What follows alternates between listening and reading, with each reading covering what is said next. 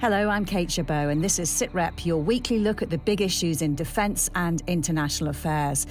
This week, MOD documents dumped by a bus stop. How did such a security blunder happen? It's not a kind of add on, it's not something you do when you're not watching the football or going on holiday. Keeping us secure is the most important single one of them. As Britain toughens up its relations with China, are we getting this vital relationship right? It's pretty impossible to say anything that is critical there at the moment. From soft authoritarianism to what we have now, which is hard authoritarianism. And forces athlete Pete Reed on his battle to walk again. I don't want to do down Olympic gold medals, they're really cool, but they don't actually matter. Being able to hug somebody without falling out of your chair and falling over and flopping the, the, the things that do matter in life. It hasn't been the best week for the Ministry of Defence.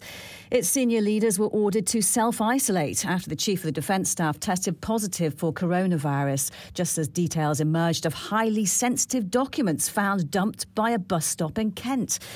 Inside discussions on a potential future role for Britain in Afghanistan and how Russia might have reacted to HMS Defender's passage through waters close to Ukraine. An investigation is underway. US National Security Analyst Ari Aramesh. Oops. That was the first thought that came to my mind. How do you drop a package of sensitive classified information at a bus stop in Kent? In terms of the broader transatlantic alliance and our cooperation with the United Kingdom, uh, I don't think it's going to do much damage uh, this is not something that's going to land on the president's desk. We got bigger fish to fry. But that doesn't mean it isn't embarrassing and raises some important questions. Professor Anthony Gleeson is an expert on security at Buckingham University. He told me he's not convinced by the official explanation of how those documents ended up by a bus stop. The way in which the story is being told by uh, Whitehall is that these papers were on the desk of a very senior official in the Ministry of Defense. He realized that he had mislaid them, and they then turned up at a bus stop in Kent. Of course, for people like me, the issue is how did they get from the official's desk to a bus stop in Kent? We are invited to believe, I think, that maybe the official took them home for the weekend and left them. I think that is a very, very doubtful uh, version to put to the public. For one thing, you rarely take uh, secret UK eyes only documents out of the office. If you were to do that, uh, it would be in a special briefcase that would be manacled to your wrist precisely in order to prevent this kind of thing. And frankly, I'm not sure that a senior Ministry of Defence official goes home by bus. So, what concerns us is what happened when the papers left the Ministry of Defence before they got to the bus stop and were found. How easily could they have ended up in the hands of a foreign power, do you think? Oh, very easily. Indeed, I would say, do we know the full story? It's why we should know the full story. We must suspect that a foreign power was involved. Indeed, uh, Mr. Quin, the minister involved, told Parliament that espionage could certainly not be ruled out. And I would say the idea that they were left there by mistake may be true, but it is also equally possible, and some might argue more possible, that they were actually left there on purpose to kind of rub our noses in it. And this is certainly what happened when the Russian GRU attacked Sergei Skripal in Salisbury. People will probably remember. Uh, when they'd finished with the Novichok bottles, they just left them there. One of them tragically killed Dawn Sturgess um, from Salisbury. They leave the evidence there. It kind of adds insult to injury. And I would not be surprised if that were not the case here. Well, this, of course, came on top of the release of CCTV footage from inside the office of the former Health Secretary, Matt Hancock, which itself has pretty significant security implications. Ab- absolutely. I mean, I think MI5 uh, really had a double whammy those two days, and they, they will have been reeling. It was a security camera placed in that bit of the office, but had been turned round. Instead of monitoring an emergency exit over a balcony, it had been turned round. So that too is of the gravest concern. Whoever turned that camera and whoever passed the video to the Sun newspaper, that would be a person of considerable interest to our security service. Now, if there are lessons to be learned from both of these incidents, how confident are you that they will be? I think there may be a tendency not to think these matters are as important as they should be. You know, President Trump famously, when told that uh, the Russians had uh, attacked the UK in Salisbury said, well, you know, so what? That's what spies do. They knock each other off. That's a kind of jokey way of looking at what is our national security. But our, the bottom line for us is we send our servicemen out to fight and get killed to protect our values and to protect the security of our realm. And until everybody in government understands it's not a kind of add on. It's not something you do when you're not watching the football or going on holiday, but that it is the prime duty of government. Government had very few prime duties, as Margaret Thatcher so rightly said but keeping us secure is the most important single one of them. Professor Anthony Gleeson there. Well, with me through this week's programme is Professor of Defence Studies Michael Clarke. Uh, Michael, what do you make of Anthony Gleeson's suggestion those papers could have been dumped by the roadside by agents of a foreign power, almost as a form of ridicule? Well, uh, you have to keep all possibilities open uh, when you're trying to work out what has happened here. But I must admit, I'm, I'm more of a, akin to the cock up theory of politics than the conspiracy theory. I mean, certainly these documents look as if they have been stolen. My guess is that somebody took them home, which they shouldn't have been doing, and either lost them or poss- more likely had something stolen, car broken into or a briefcase stolen or something like that. And that whoever stole them then saw the papers and dumped them. The idea of a foreign power doing this is a bit hard to imagine because even if the papers have been copied and then dumped, that is, is leaving behind a whole series of useful things that a foreign power would want to have. A foreign power would want to have the original documents. The actual documents carry lots of signatures elements with them. So any sensible intelligence organization would want the originals back so they could see exactly how the MOD is producing its documents, if only so that they'll know the genuine article at some future time when somebody gives them some documents and they say, oh, yes, is it the same sort of paper? Are they using the same sort of printers? Are they using the same sort of formatting? That would be useful. Any foreign agent who got hold of 50 pages and then dumped them isn't a very good foreign agent. They'd want those back at their own security ministry. And in terms of the content, the papers discuss policy on Afghanistan, acutely sensitive amid reports the head of the US mission is warning the country could soon slide into civil war. Yes, I mean, that's a sensitive matter for sure because the Americans are clearly asking us to stay in some way in Afghanistan, in some remote way using special forces or whatever. General uh, Austin Miller has been saying that in public for a few days now, that it, you know, the fact that it turned up in these papers is no surprise, really, although that was the most sensitive of them. But he's been saying um, quite recently, well, we're, we're in danger of sliding into civil war if we, the West, don't do something about it. And just on another subject, how good an idea was it to gather all the most senior military figures in the UK in the same room during the third wave of the pandemic? yes, not a very good idea. I mean, it's very hard to, to avoid because the chiefs need to speak to each other. And the MOD is doing some very important things at the moment. I mean, it's the one part of government government that is taking the integrated review really seriously and getting on with it. And you've got to, to do that by people talking together face to face. But clearly, the protocols that would normally apply sound as if they were a bit too relaxed, as they're bound to be amongst colleagues. And these sort of things happen. But I must admit, it's, it's not a big story, but it's one of those, it's, it's a minor hole in the head, which the MOD really doesn't want at the moment. Now, it's nine years since three people died after two RAF tornadoes crashed in Scotland. Now, a former Air Force technician is hoping his campaign for a public inquiry into those deaths might finally succeed. David Civils McCann has more. It was one of RAF Lossiemouth's darkest days. Flight Lieutenant Hugh Poole, Flight Lieutenant Adam Sanders, and Squadron Leader Samuel Bailey were involved in a tornado collision over the Moray Firth on the 3rd of July 2012. The tragedy caused a great deal of shock and grief in both the military and civilian communities in the area. James Jones served in the RAF himself for almost 20 years.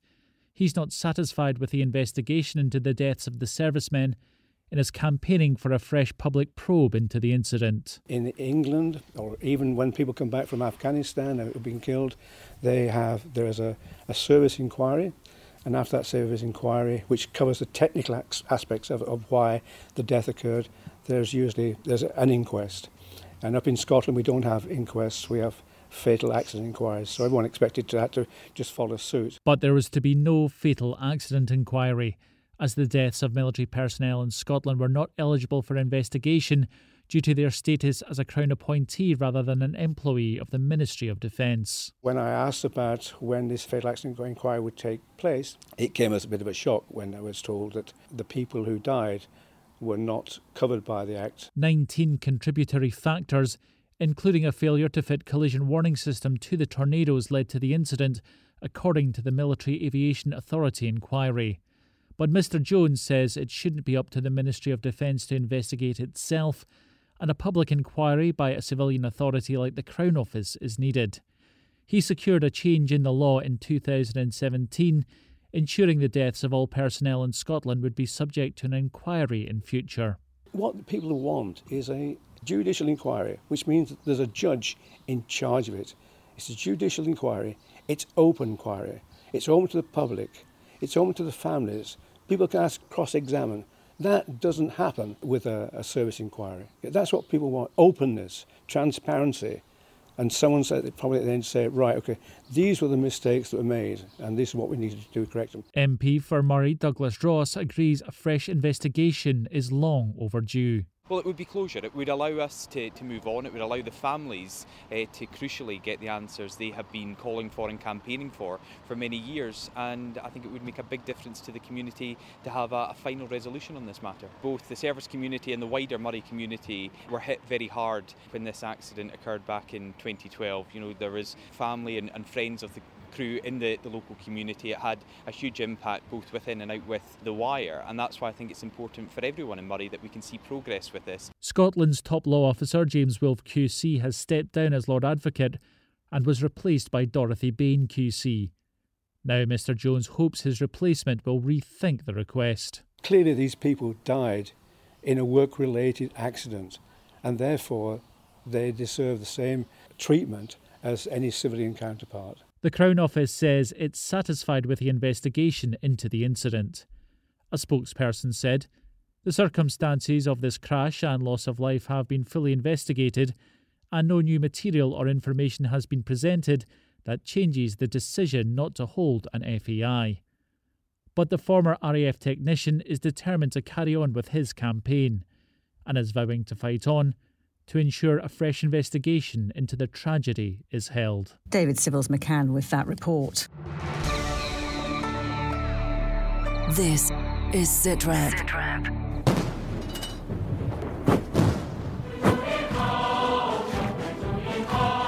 The sounds of a vast event in Beijing marking the centenary of China's Communist Party. A hundred years ago, they met in secret at a girls' school in Shanghai. Well, now they command what's set to be the world's largest economy. Just six years ago, Chinese Premier Xi Jinping said he wanted Britain to be China's best friend in the West. Now he's warned foreign powers will get their heads bashed if they try to bully the nation. So, what sort of relationship should Britain be aiming for? I spoke to Professor Rana Mitter, an expert on the history and politics of modern China at Oxford University.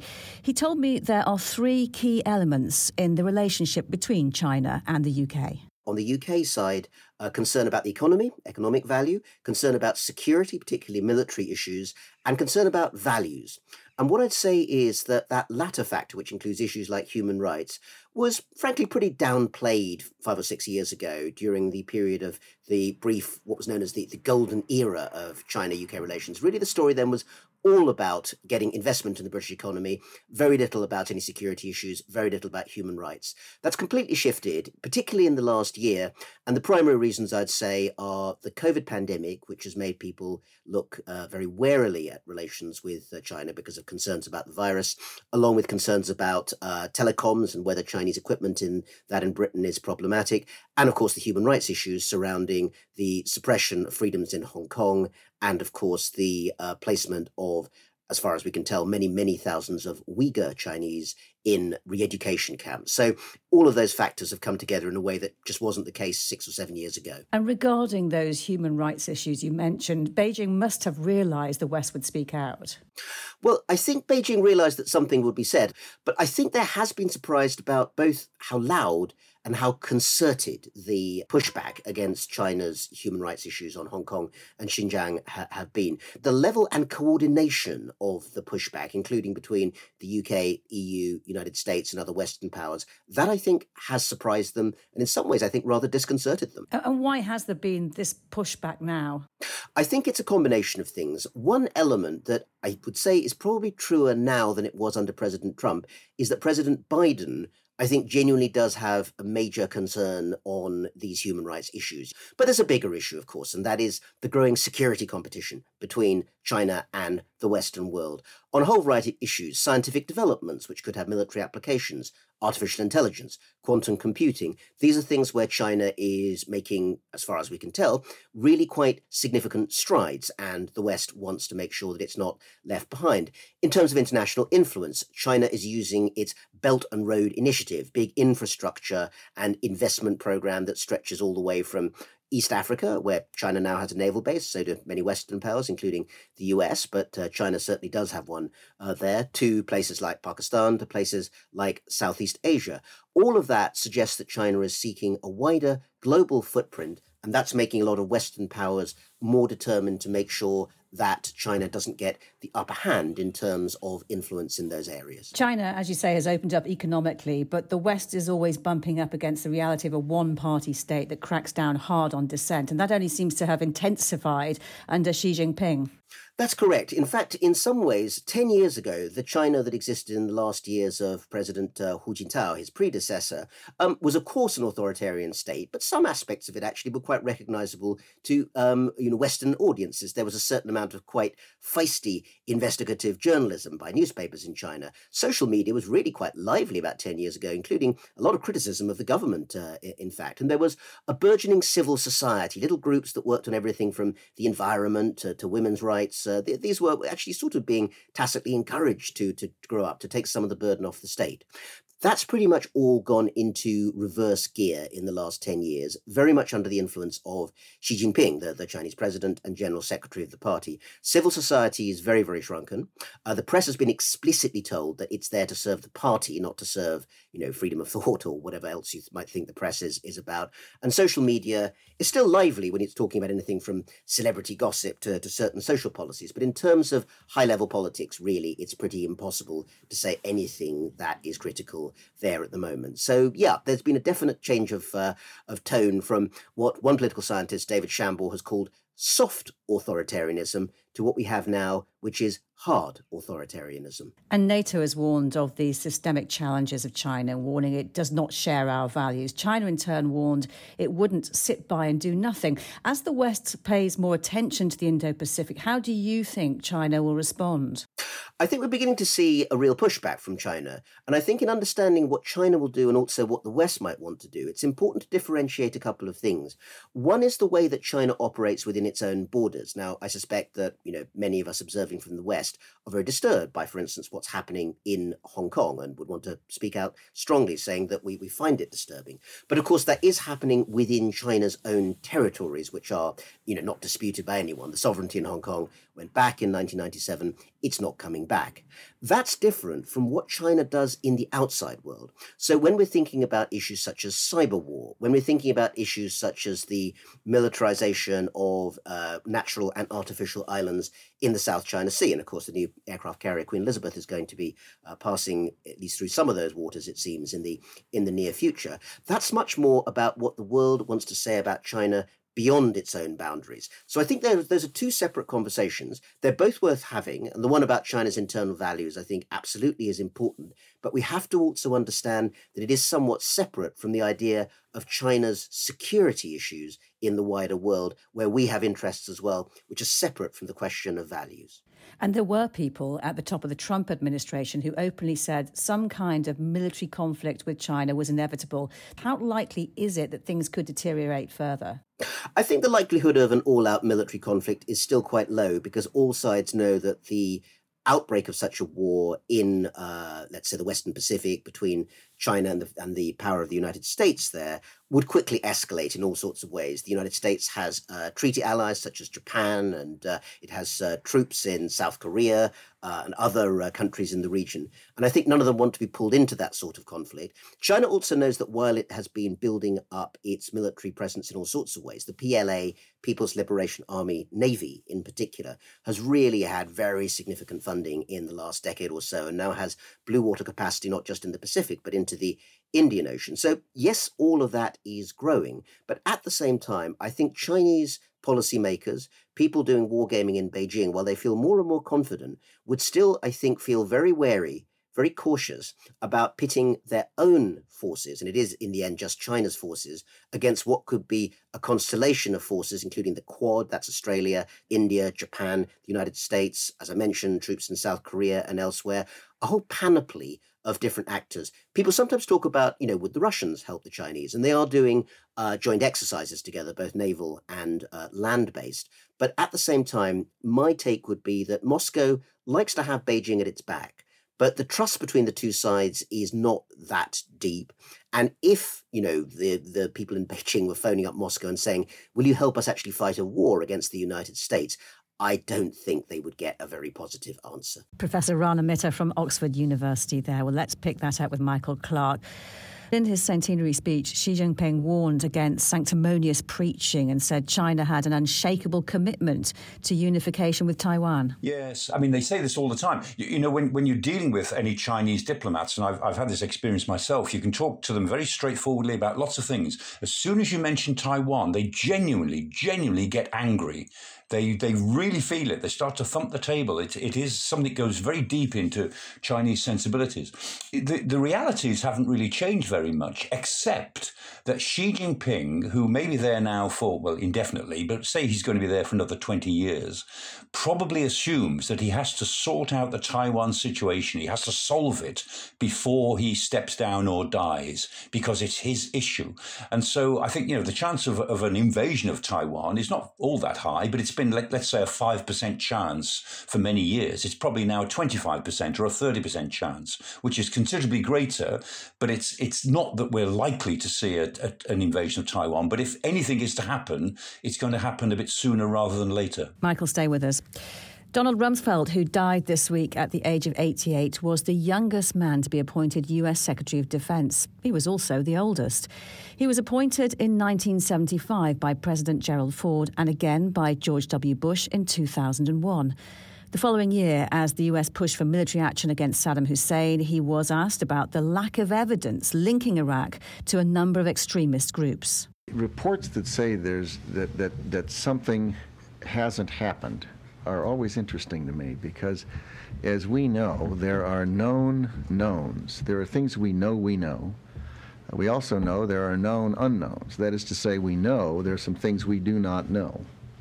But there are also unknown unknowns. The ones we don't know, we don't know. unforgettable quote that was. Professor Michael Clarke, that there's no doubt Rumsfeld was one of the chief architects of the war in Iraq, but despite all the problems, he often seemed reluctant to admit anything went wrong. Yes, he was not a man who was plagued by self doubt very much.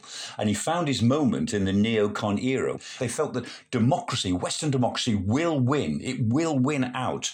And therefore, we shouldn't actually fight all out wars. We should fight proxy wars. We should get people to fight for us, like the Northern Alliance in Afghanistan in 2001. And then, however difficult it is, stuff happens, said Rumsfeld. You know, democracy will win. But Colin Powell, I mean, you know, the, the uh, general who was much more thoughtful than Don Rumsfeld, he said there's an old fashioned problem that if you break it, you own it.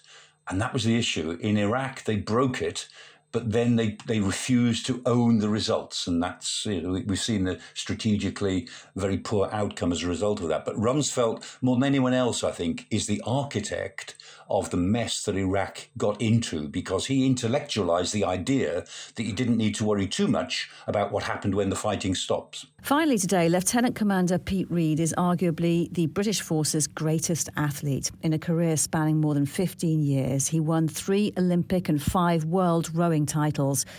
But in 2018, he suffered a spinal stroke, which left him paralysed from the waist down.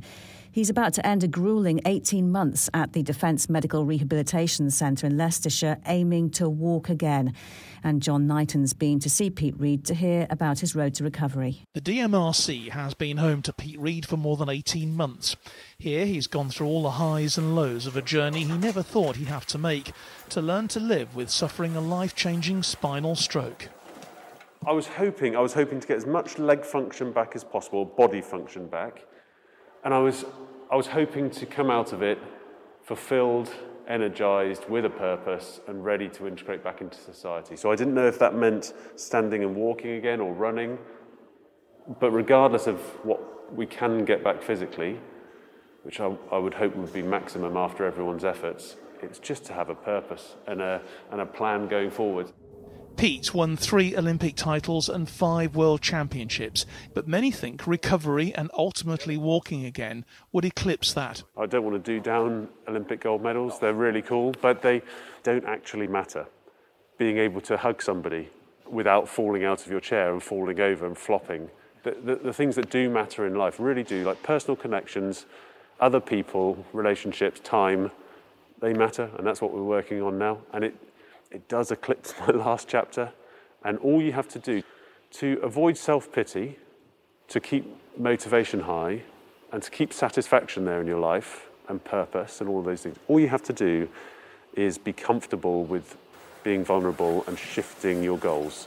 Each step he takes along the way is an achievement at the DMRC, where the staff have worked tirelessly through the COVID 19 pandemic to help him and other patients.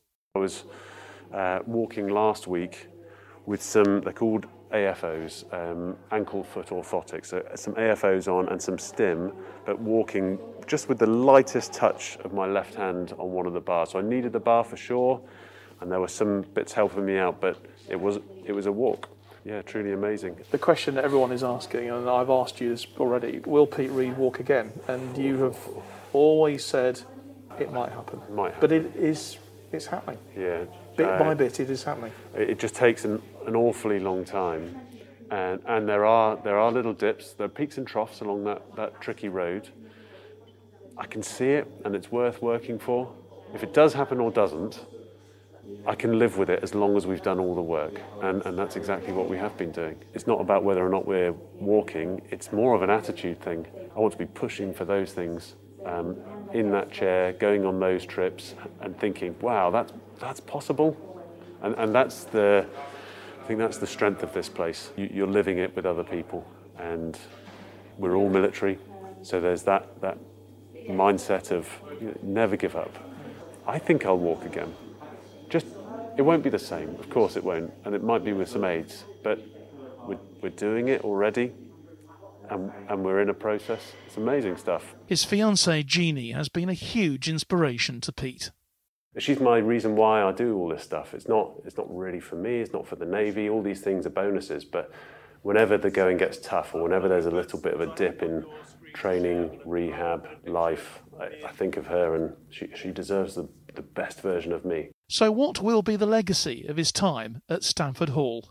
I'd like to come back and help work with some of the patients, especially the new spinal cord injuries coming in, who it can be a, a daunting place when you very first arrive, but how you get the most out of this place? I'd like to leave something as well for Stanford Hall. I took a bit earlier through through 2020, through the, the bulk of the UK's COVID chapter, I was taking portraits of members of staff with my camera, and I'd like to leave something for the, the staff who worked through the COVID chapter. All of the portraits were in masks, and I'd like to leave that up on the wall. Um, but also, I'd like to become a little bit part of the support team that help the rehabbers come through a, a very, very hard time. But with the right attitude, I think it can be a rewarding time and one that one that builds your character. You can come out of this better than you went in. Pete Reed ending John Knighton's report there. And that's it for this week. My thanks to Professor Michael Clarke and to all of my guests. You can keep in touch with us on Twitter. We're at BFBS SitRep. And at bfbs.com slash sitrep, you can listen back to past programmes and find links to subscribe to the podcast. For now, though, from me, Kate Chabot, thank you for listening and goodbye.